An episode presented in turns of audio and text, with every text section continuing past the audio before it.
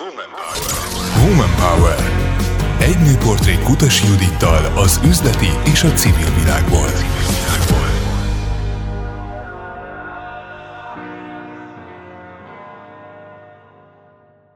Mitől lesz sikeres egy női vezető, és mi minden kellhet a totális újrakezdéshez? Keménység, kitartás, céltudat, életösztön, optimizmus, ezek mindenképp.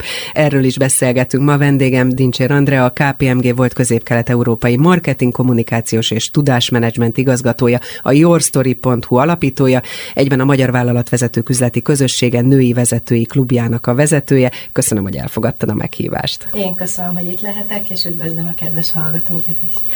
Azt lehet tudni rólad, hogy szenvedélyes kommunikátor és hálózatépítő vagy, és a célod, hogy a cégeket, illetve a vezetőiket, kifejezetten a női vezetőket támogassad abban, hogy elmondhassák a saját történetüket, a stratégiájukat, a küldetésüket, de természetesen nem csak nekik, hanem neked is van egy történeted, és azt javaslom, hogy kezdjük ezzel a történettel.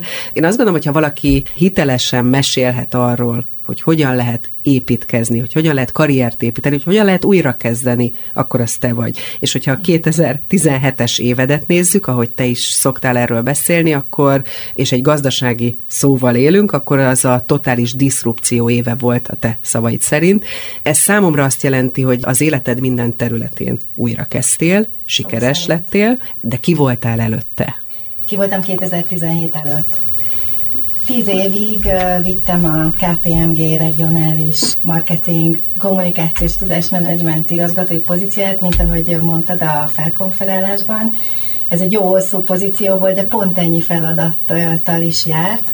Ennek ellenére, vagy talán pont ezért nagyon szerettem ezt a, ezt a feladatkört, borzalmasan változatos mindennapjaink voltak. Egy szenior munkatársakból álló csapatom volt, akikkel abszolút működött a felhatalmazó vezetés, oda lehetett nekik adni egy-egy feladatot, és konstruktívan jöttek a javaslatokkal, megoldások születtek pillanatok alatt, és 19 országgal dolgoztunk mi akkor együtt, mint egy központi belső ügynökség. Én nagyon szerettem ezt a korszakot, rengeteget tanultam, egyrészt a, a közép-kelet-európai üzleti kultúráról, Másrészt ugye a mi generációnk az, aki nem született, nem az é generáció, aki már ezzel él és lélegzik ezzel a digitális korral, tehát mi nem ebbe születtünk. Hát meg a multivilágban sem születtünk meg a bele. multivilágban se, igen, így van, így van. Én ugyan abban szocializáltam, tehát világéletemben multinacionális környezetben dolgoztam, amíg ugye a saját cégemet el nem indítottam,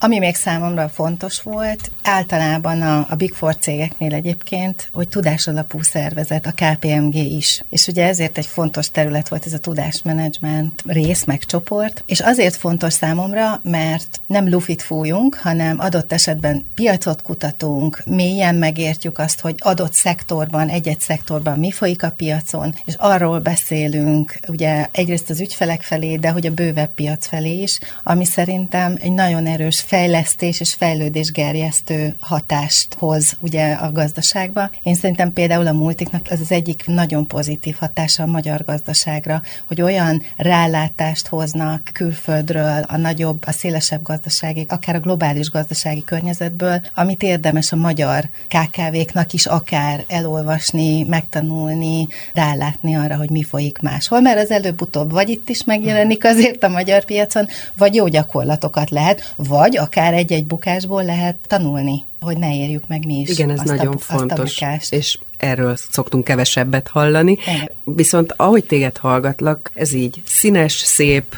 minden oké, okay, de mégis jött a 2017-es év, Igen. és teljes újrakezdés, és egy teljesen új irányt vett az életed. Igen. Mi történt? Igen, tehát az életem mind a három területe felbojdult, ugye nem csak a szakmai, hanem a párkapcsolati, az egészségem is kicsit megrendült. Kezdném talán a szakmával. Itt annyi történt, egyébként utólag így visszanézve, meg olvasva, nyilván azóta is sok minden. A multicégek világában van egy ilyen lüktetés. Van, amikor centralizálnak, van, amikor amikor decentralizálnak, van, amikor újra centralizálnak, decentralizálnak, és ez mindegyik különböző fokon mehet végbe, és én ezt a természetes lüktetést ugye pontosan a hosszú ott töltött idő miatt megéltem, mert hogy amikor kineveztek regionális marketingigazgatóvá, akkor éppen folyt a centralizáció, és volt, fölépítettek négy központi csapatot regionálisan, volt egy HR, egy pénzügy, egy IT, és voltunk mi marketing és kommunikáció, aztán később tudásmenedzsment is hozzánk került, ugye, és eltelt ugye tíz év, és az a regionális vezető, az az elnök, aki ezt az egészet elindította, ő elment nyugdíjba,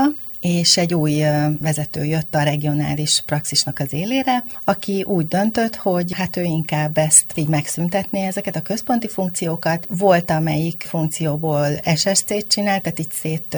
A Shared Service Center. Igen, volt olyan funkció, amit szétosztott az országok között, de alapvetően ez volt a megközelítés, hogy minden ország csinálja a saját dolgait, és hogyha bármi mégiscsak regionális szinten kell, akkor azt majd adhok működni fog. És akkor első év évben bezárták a pénzügyet, aztán az IT-t, és tehát így láttam én ezt előre, hogy ez így jönni fog, és ugye ez volt egy kihívásokkal teli vezetői feladat, hogy ezt így láttuk előre, sőt dolgoztam is azon, hogy ez hogy történjen meg, ez a, a csapatbezárás, nem azért, mert szerettem volna, hanem azért, mert pontosan azt szerettem volna, hogy annak ellenére a maximálisan pozitív fejleményeket vagy dolgokat hozzuk ki belőle, még akkor is, ha erre felé megyünk. És hát ugye tartani a csapatban a lelket, úgyhogy azért az a maradék egy-két év, amit tudtunk, hogy még van a bezárásig, azért az produktív legyen, és ugyanúgy, amikor majd mi kikerülünk innen, akkor egyenes gerincelemelt fővel, és rólunk maximálisan pozitív véleménnyel tudjunk távozni, és ugye hát azért egy vezetőnek az is feladata, hogy példát mutasson, hogy ne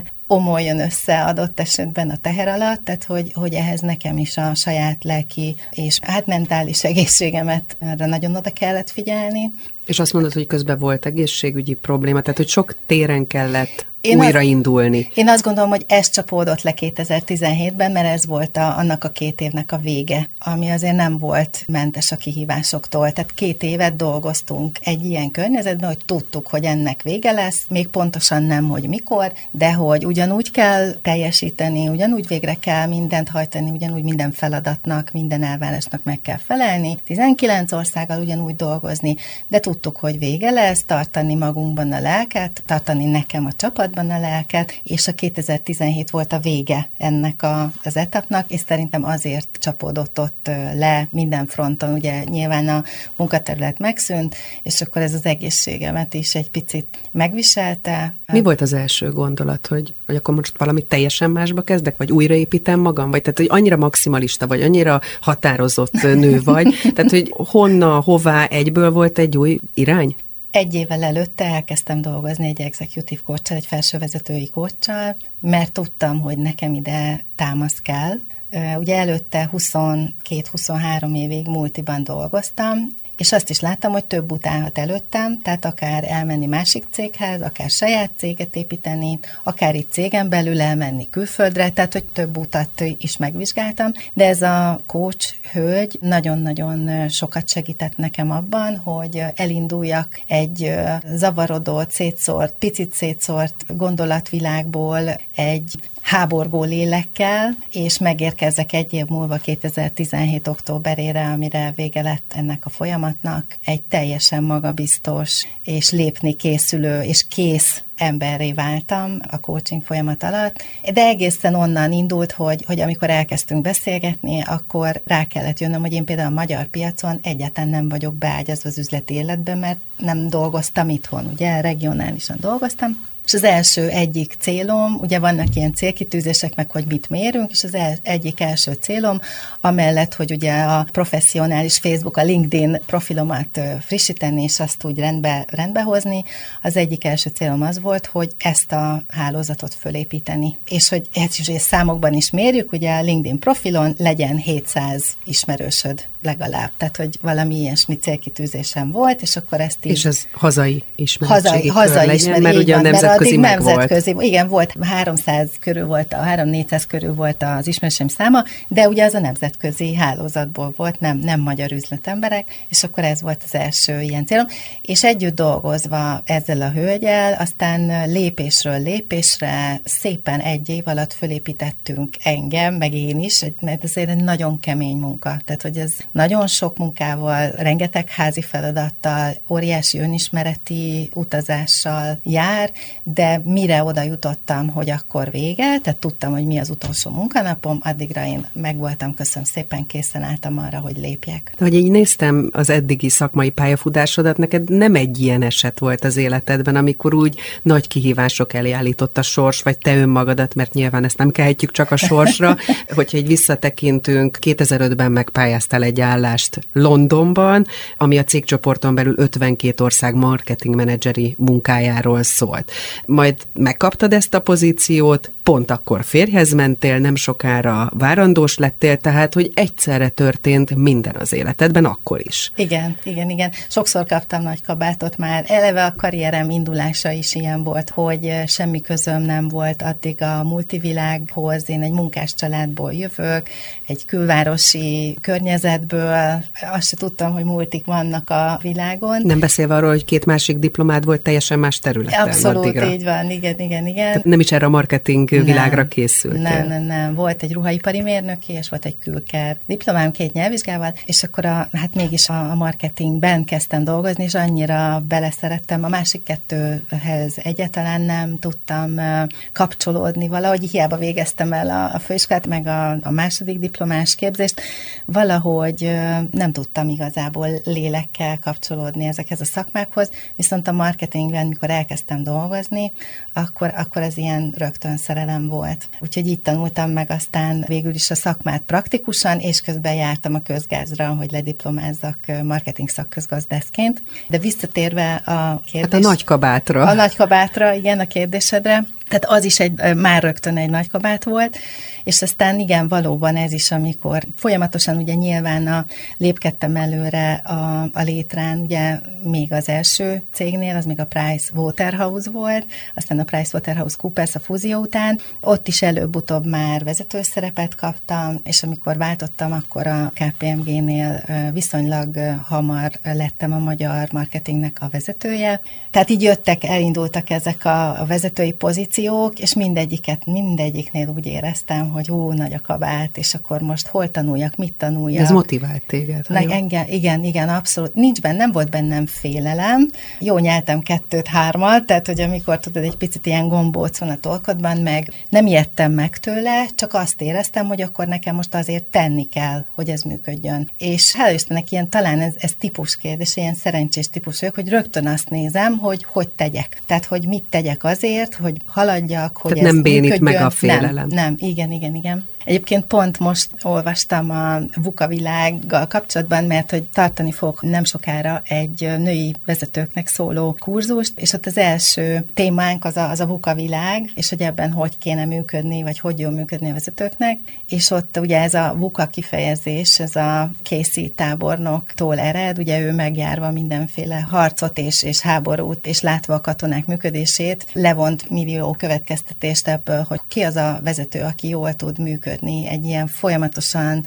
és exponenciálisan változó világban, és ez volt az egyik jellemző, amit, amit mondott, hogy nem szabad, tehát hogy ne bénuljunk le, hanem igen, vegyük észre, hogy változás van, hogy új környezet van, hogy kihívások vannak, és induljunk el, tervezzünk, tűzzünk ki célokat, és induljunk el felé, és akár keressük meg magunk mellé a megfelelő embereket, de hogy, hogy nem szabad megfagyni, lebénulni. Nekem ez nem is jött, tehát hogy ez nekem rögtön az volt az első reakcióm, hogy igen, elvállaltam, akkor megcsinálom. Na most nőként azért árnyalja a képet, hogy amikor az ember belekerül a, a család versus karrier dilemmába, Igen. akkor mit mond? És te azt mondtad, ha jól tudom, hogy mind a kettőt mind a ide kettőt. azonnal. Igen, igen. Ha jól értem. És hét hónapos terhes voltál, amikor egy újabb pozícióval megkínáltak. Igen, igen. Ez így van. Akkor kaptam meg a regionális igazgatói pozíciót, addig ugye a magyar irodának dolgoztam, illetve Londonban. Tehát, hogy ez úgy működött, hogy egy hetet dolgoztam itthon, a magyar praxisnak hivatalosan, három hetet Londonban az IMA praxisnak, amit említettél.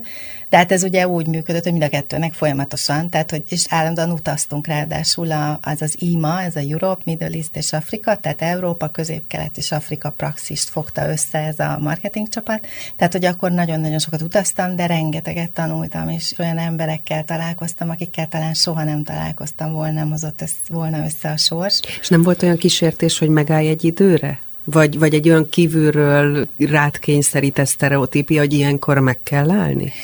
Volt egy picit, és amikor megkértek, vagy, vagy felkértek, inkább így mondanám, felkértek erre a regionális igazgatói pozícióra, akkor azért kértem egy kis gondolkodási időt. Nem sokat, meg kell, hogy mondjam, mert hogy ilyen lehetőséget egyszer kap, én azt gondolom az ember az életében, én is egyszer kaptam, nem szeretem az ember kifejezést, tehát hogy egyszer kapunk ilyen lehetőséget az életünkben. Nekem ez már egy picit a túl teljesítettem azt, amit én saját magamnak célkitűzésnek annó meghatároztam, mert én nekem az volt a vágyam, hogy egy magyar, egy nagy cég magyar irodájának legyek a marketing vezetője. És hát már a londoni története is messze meghaladtam az én vágyamat, és akkor ezzel a regionális, mert ott ugye csak segítettem a menedzser, tehát én, én asszisztens menedzser voltam, ugye a menedzser szint egyel alatti pozíció, ide meg haza meg már igazgatónak jöttem, regionális igazgatónak, nem annyi országgal, csak 19 országgal csak dolgoztam. 19 igen, országgal. Igen, igen, igen, igen, picit olyan, mint amikor az ember 19-re lapot húz, de ha visszatekintesz, jól döntöttél. Jól, és még visszatérve erre a kétségekre, rengeteg kétségem volt természetesen, hiszen első gyermek, én azt gondolom, ha van olyan anya a földön, akinek nincsenek kétségei a saját anyaságával kapcsolatban az első gyermeknél, akkor... Csak életben tudjam tartani. Tehát körülbelül, igen, igen, igen, tehát hogy, hogy jól csinálom-e,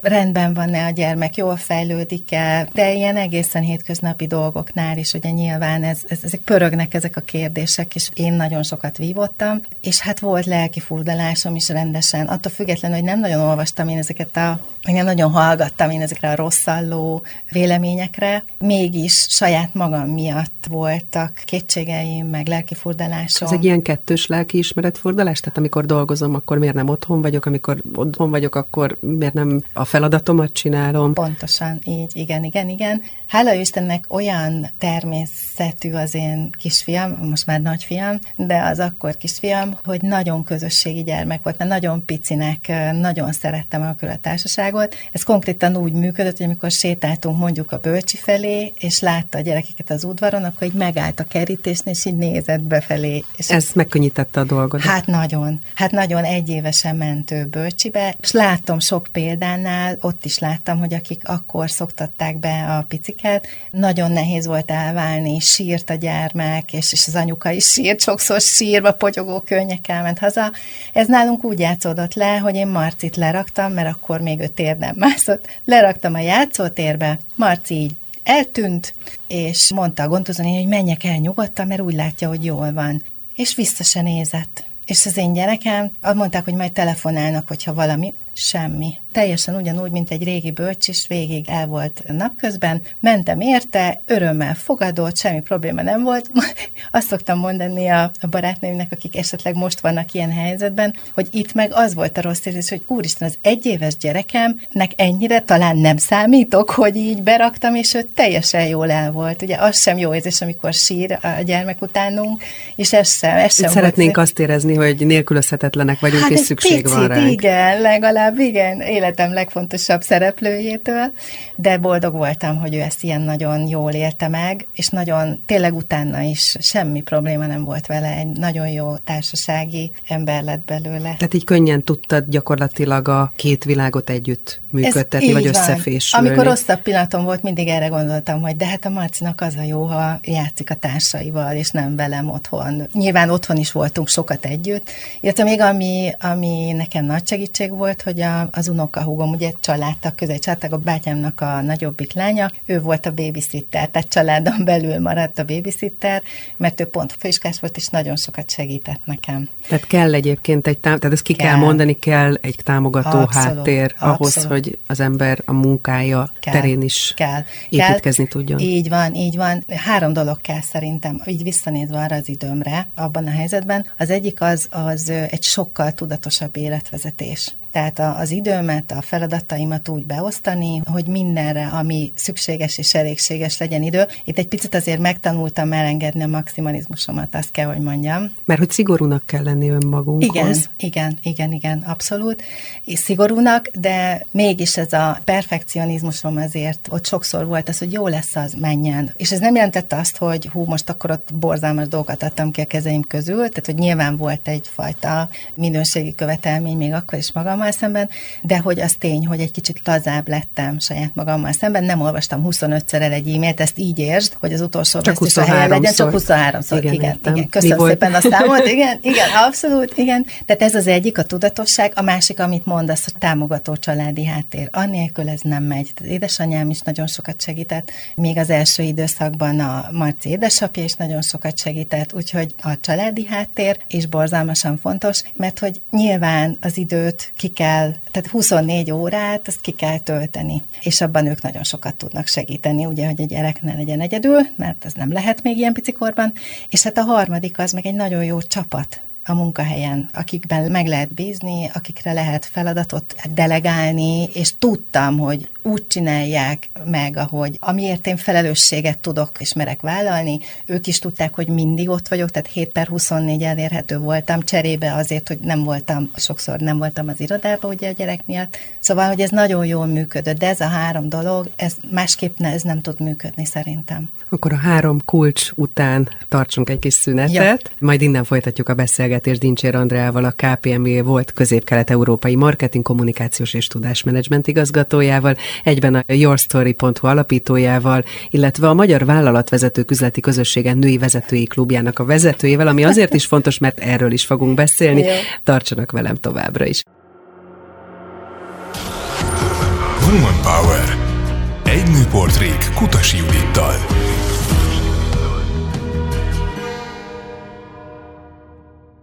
Már is folytatjuk a beszélgetést Dincsér Andreával, a KPMG volt közép-kelet-európai marketing, kommunikációs és tudásmenedzsment igazgatójával, a yourstory.hu alapítója és a Magyar Vállalatvezetők Üzleti Közössége női vezetői klubjának a vezetője, a mikrofonnál Kutasi Judit, és gyorsan összefoglalnám a szakmai pályafutásodat. Legalább 25 év vezetője szakmai tapasztalat, PricewaterhouseCoopers, KPMG, marketing kommunikációs szakemberként dolgoztál a magyar piacon, közép-kelet Kelet-Európában és a bővebb nemzetközi hadszintéren is, és ugye Emellett 19 országot irányítottál a KPMG színeiben, az egész életed a multiról szólt nagyon sokáig. Nem hiányzik ez a világ, és kifejezetten ez a fajta vezetői szerepkör? Érdekes, hogy a hadszintér szót használtad. Képzeld el, hogy egy kolléganőm mesélt egyszer, hogy mikor így próbált tovább lépni a piacon másik cég felé, és, és állást keresett, és egy fejvadász céggel beszélgetett. És ott a kiválasztásért felelős úriember azt mondta neki, hogy tudja, kedves kollégina, ha valaki egy Big Four cégnél dolgozik, az nekem olyan referencia, mint ha valaki megjárta, egy katona megjárta Vietnámot. Úgyhogy így azért érdekes, hogy pont a, a hadszintét hoztad be, és ez jól el is mondja egyébként egyébként, hogy ez a multivilág, ez mennyiféle tapasztalatot, tudást, milyen ismereti kört, milyen kapcsolati hálót hoz az életünkbe, és az én életembe is hozta.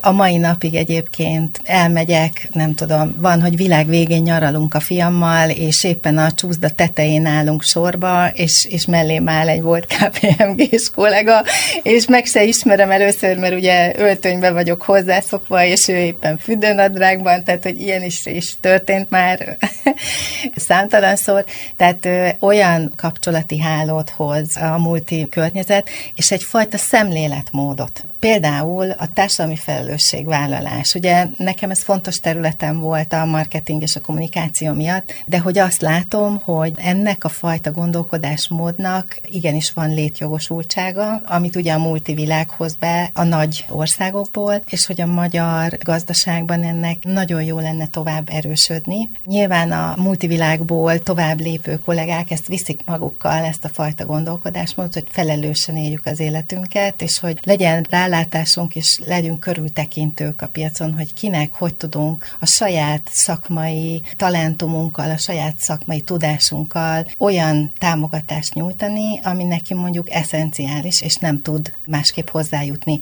Tehát azt mondod, hogy viszel tovább egy szemléletet, és ezért a hiányérzet nem akkora, egyrészt, hogy váltottál? Egyrészt igen, a hiányérzet azért sem akkora, mert azért én lévén hálózatépítő, ugye ezzel kezdted a bemutatásomat. Igen. Én nagyon erősen tartom a kapcsolatot számos kollégával, üzleti kapcsolódással a múltból, illetve hát most a, a Magyar Vállalatvezetők üzleti közösségében olyan fantasztikus magyar KKV cégvezetőkkel találkozom, húsfér vállalat vezetőkkel, és legyenek férfiak is, nők is, mert nem csak a női vezetői klubban dolgozom, hanem a nagy közösségben is, akikkel meg előtte ugye nem volt a lehet lehetőségem eh, találkozni, úgyhogy egy picit más környezet nyilván, mint egy multivilág, de hogy annyi újdonság van benne a mai napig. Ugye ebben a közösségben közel 500 cég, 1200 vezetője találkozik időről időre, egy óriási kör, tele progresszívan gondolkodó emberekkel, vezetőkkel.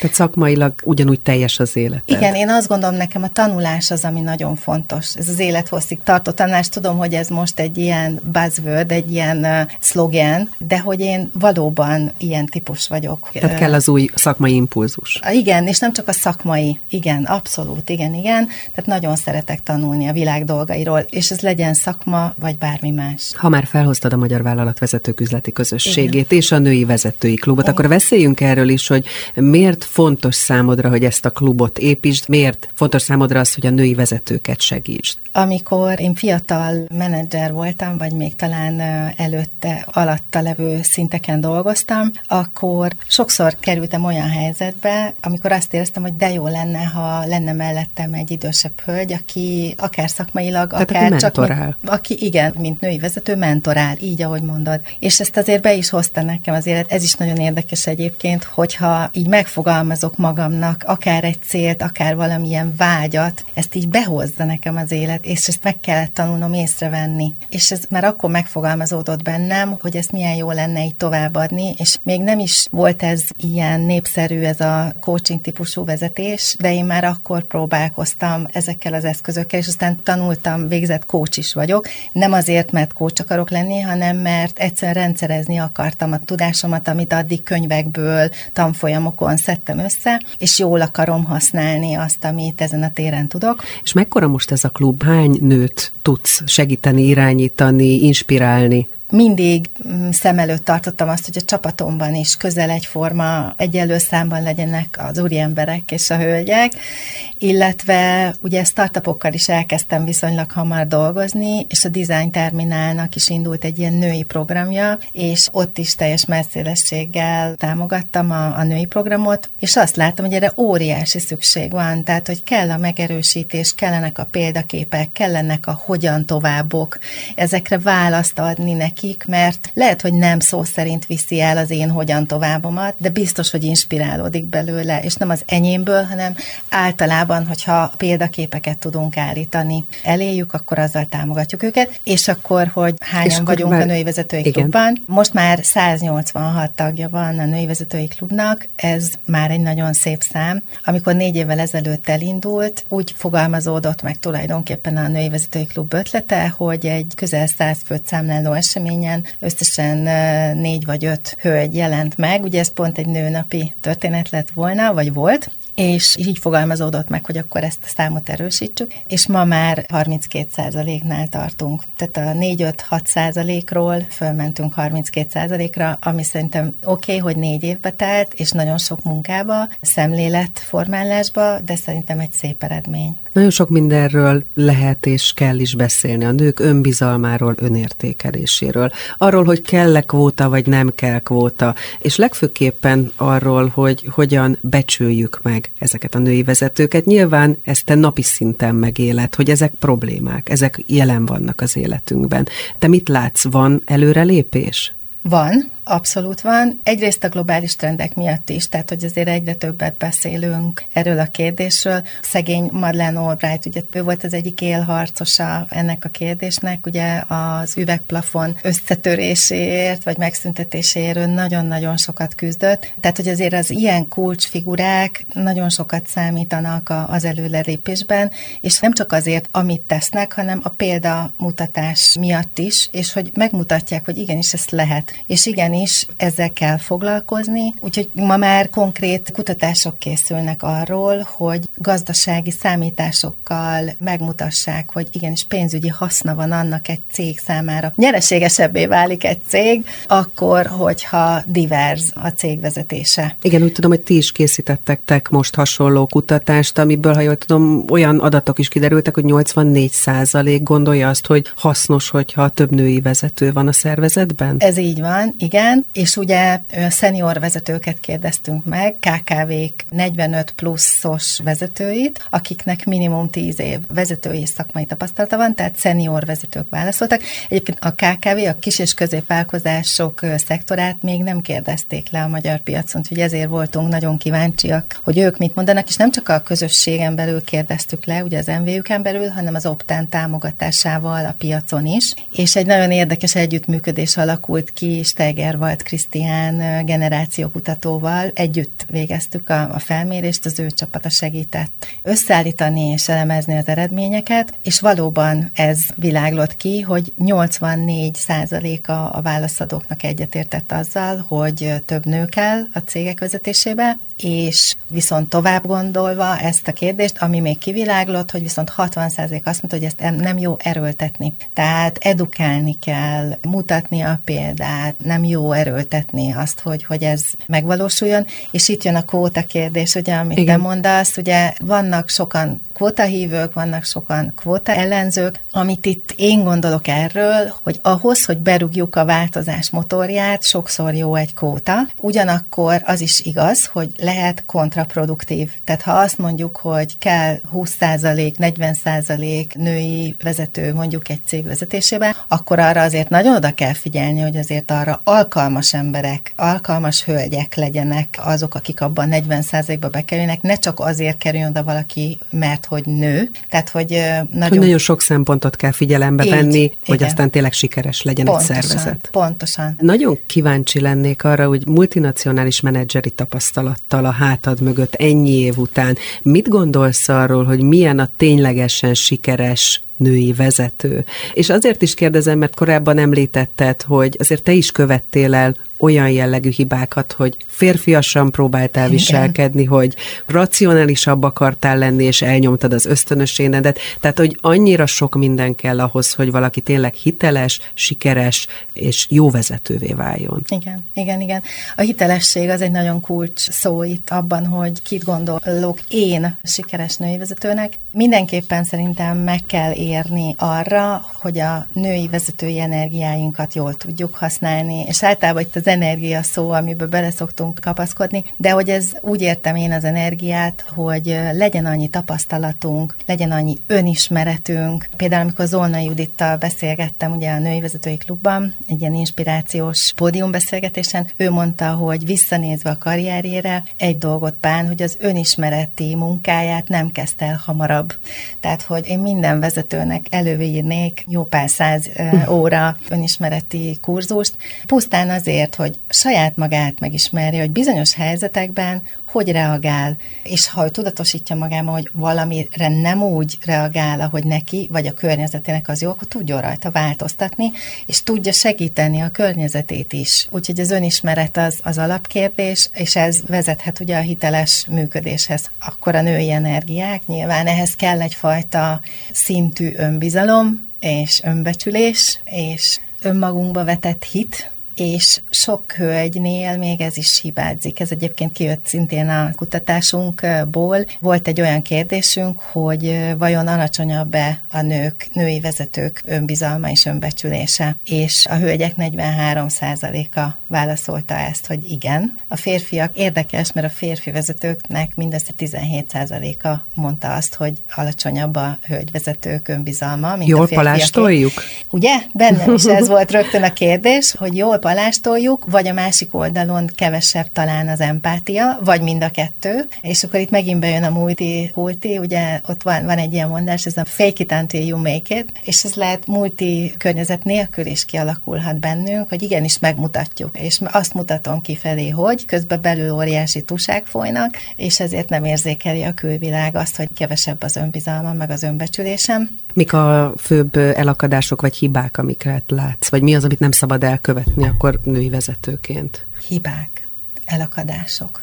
Itt mindenképpen képbe jön az, amit mondtál, hogy ne kezdjünk el férfiként működni, ne próbáljunk meg férfivé válni, egy, még akár egy olyan bordasztalnál sem, ahol mi vagyunk egyedül hölgyek. Egyébként pont Madeleine Albrightnak a tedes beszédét néztem, és ő is beleesett ebbe a hibába, hogy akkor neki hogy kellene a biztonsági tanácsban, amikor először megjelent, hogy kellene neki viselkednie egy ennyire férfias környezetben, benne is lefutott a Matrix, és szerintem ezzel sokan vagyunk vagyunk így, főleg fiatal női vezetőként. Nem nevezném egyébként hibának. Én azt gondolom, hogy ez egy fejlődési stáció, amit jó, ha megélünk, mert ebbe, erre nagyon-nagyon sok mindent lehet aztán építeni de itt a kutatásban is az jött le, hogy a női vezetőket empatikusabbnak gondolják a válaszadók, ami meg egy picit hátrányt is hozhat, mert ugye a humán fókusz, meg az empátia nagyon sokak fejében azt jelenti, hogy nem lehet egyszerre sikerorientált is, ugye a vezető, pedig női vezetőkben ez abszolút megvan, sőt férfi vezetőkben is nagyon sokukban megvan párhuzamosan a kettő,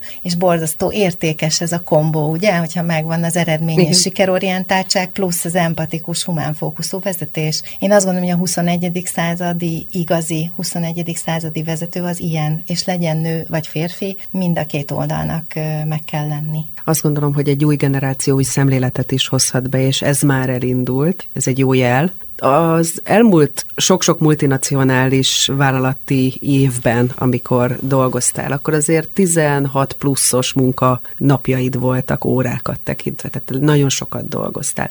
Ezen tudtál, vagy akartál változtatni, amikor a saját utadat kezdted járni? Köszönöm a kérdést, nehéz. Több okból nehéz. Egyrészt a perfekcionizmusom miatt, és azért is nehéz, mert én tényleg imádom a munkámat. Én annyira szeretem ezt a szakmát, hogy a mai napig látod, mert te itt ülsz velem szemben, hogy csillogó szemmel Igen. mesélek róla. Ilyenkor nehéz, nehéz azt mondani, hogy ho, nyolc óra eldobom a tollat, ceruzát, fölállok és megyek. Tehát egy kicsit ez ilyen, ilyen szenvedély. Szenvedély, abszolút. Igen, ez a jó szó rá, köszönöm szépen. Ugyanakkor itt is kell a tudatosság, mert például a Covid alatt, ugye pandémiás válság alatt otthon megéltem azt, hogy bizony leültem reggel a laptop elé, minden ugye online ment, és egyszer csak azt vettem észre, hogy sötét van. És ott ültem tényleg 16 órát, szinte szakadatlanul a, a gépem előtt, és ezt tudtam, hogy előbb-utóbb az egészségemre fog menni, úgyhogy egyszerűen azt csináltam, hogy a naptáramba bebetonoztam a sportjaimnak időszakokat, két-két órákat bizonyos napokon, és akkor nem volt mese, sport, és a köré építettem a munkámat. Tehát, hogy itt a... Tehát muszáj ez a fajta tudatosság, mert nagyon át lehet billenni. Nagyon. És jó is, hogy felhoztad a sportot, meg azt, hogy inspirálódni kell. Te miből tudsz töltekezni?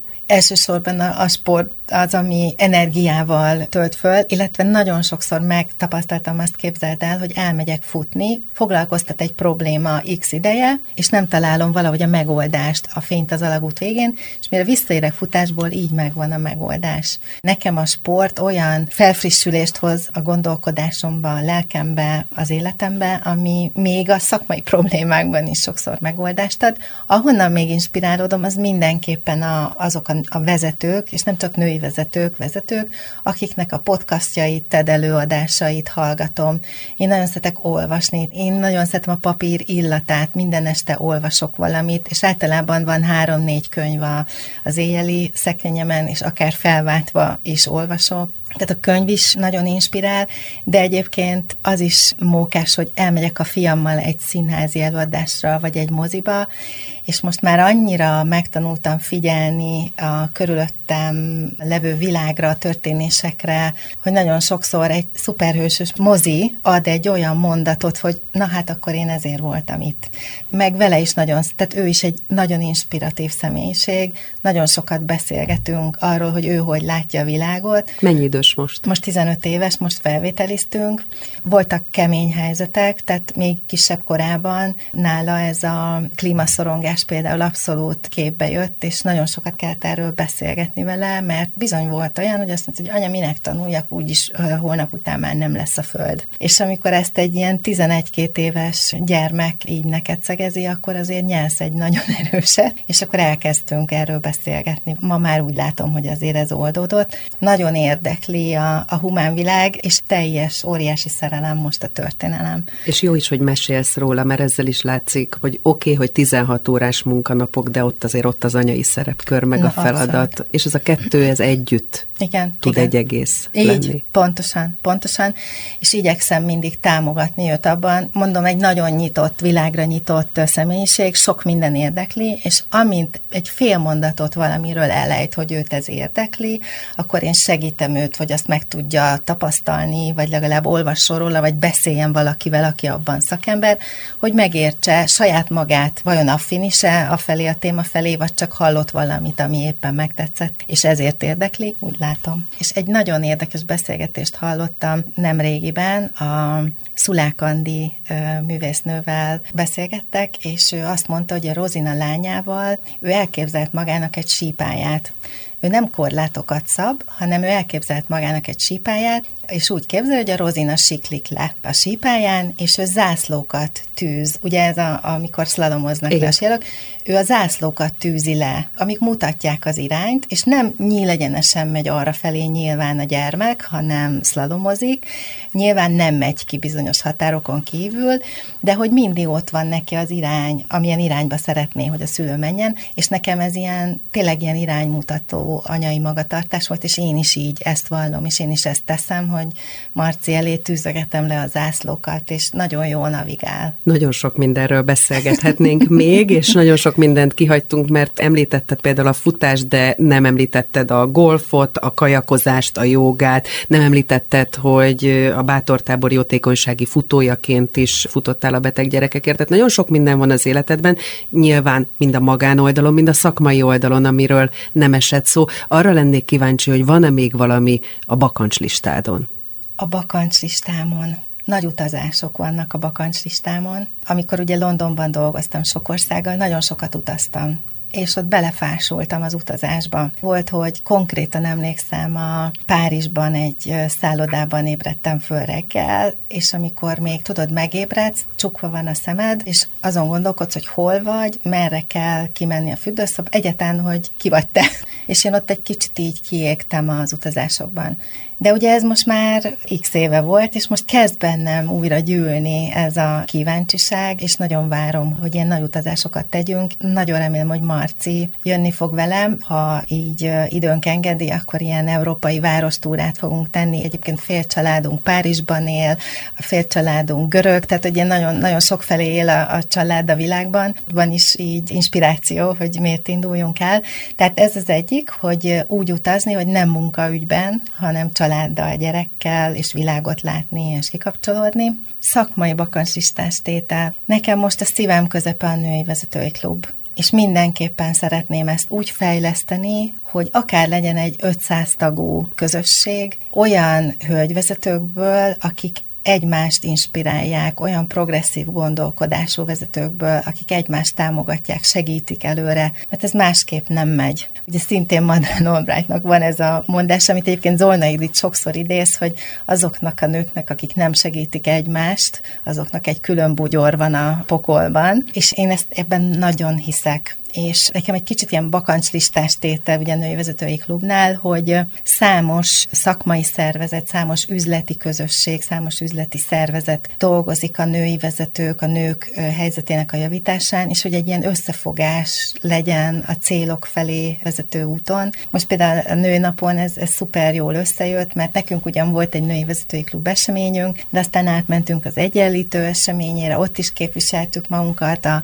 Menedzser Szövetség női vezetői kezdeményezésében, a Legyen Divat a női vezető kezdeményezésben részt vettünk, a Hungarian Business Leaders Fórumnak is van a végtelen kezdeményezése, abban is részt vett az MVUK, tehát így próbálunk a fontos kezdeményezésekben részt venni, és egy picit ilyen középponttá válni ebben a női témában. És hát nagyon fontos, amit mondta, hogy egymás segítsék a hölgyek, így. de minden Igen. egyes női vezető ül egy nagy cégnél, vagy egy kis és középvállalkozásnál, azt a közeget is lehet formálni ezáltal. És nem csak lehet, szoktam mondani, hogy ha már 186 vezetőnő találkozik időről időre, és együtt gondolkodik, akkor az nem létezik, hogy ne hasson vissza a gazdaságra. Tehát 186 cég első vagy második számú vezetőnője biztos, hogy előbb-utóbb visszahat a, a gondolkodás módra, a kultúrára, de ami még fontosabb, hogy ne csak a nők dolgozzanak ezen, tehát össze kell fogni a férfi vezetőkkel, meg kell tudni őket szólítani, magunk mellé kell őket állítani. Értsék meg ők is, hogy ez gazdasági, konkrét gazdasági haszonnal jár a cégek számára, hogyha sokszínű a vezetés, a sokszínű a munkatársi gárda, másképp nem megy, csak ha együtt dolgozunk férfiak, nők a női helyzet javításán Magyarországon is legyen ma ez a végszó, mert ez azt gondolom, hogy egy nagyon fontos üzenet. Köszönöm a mai beszélgetést. Én is köszönöm.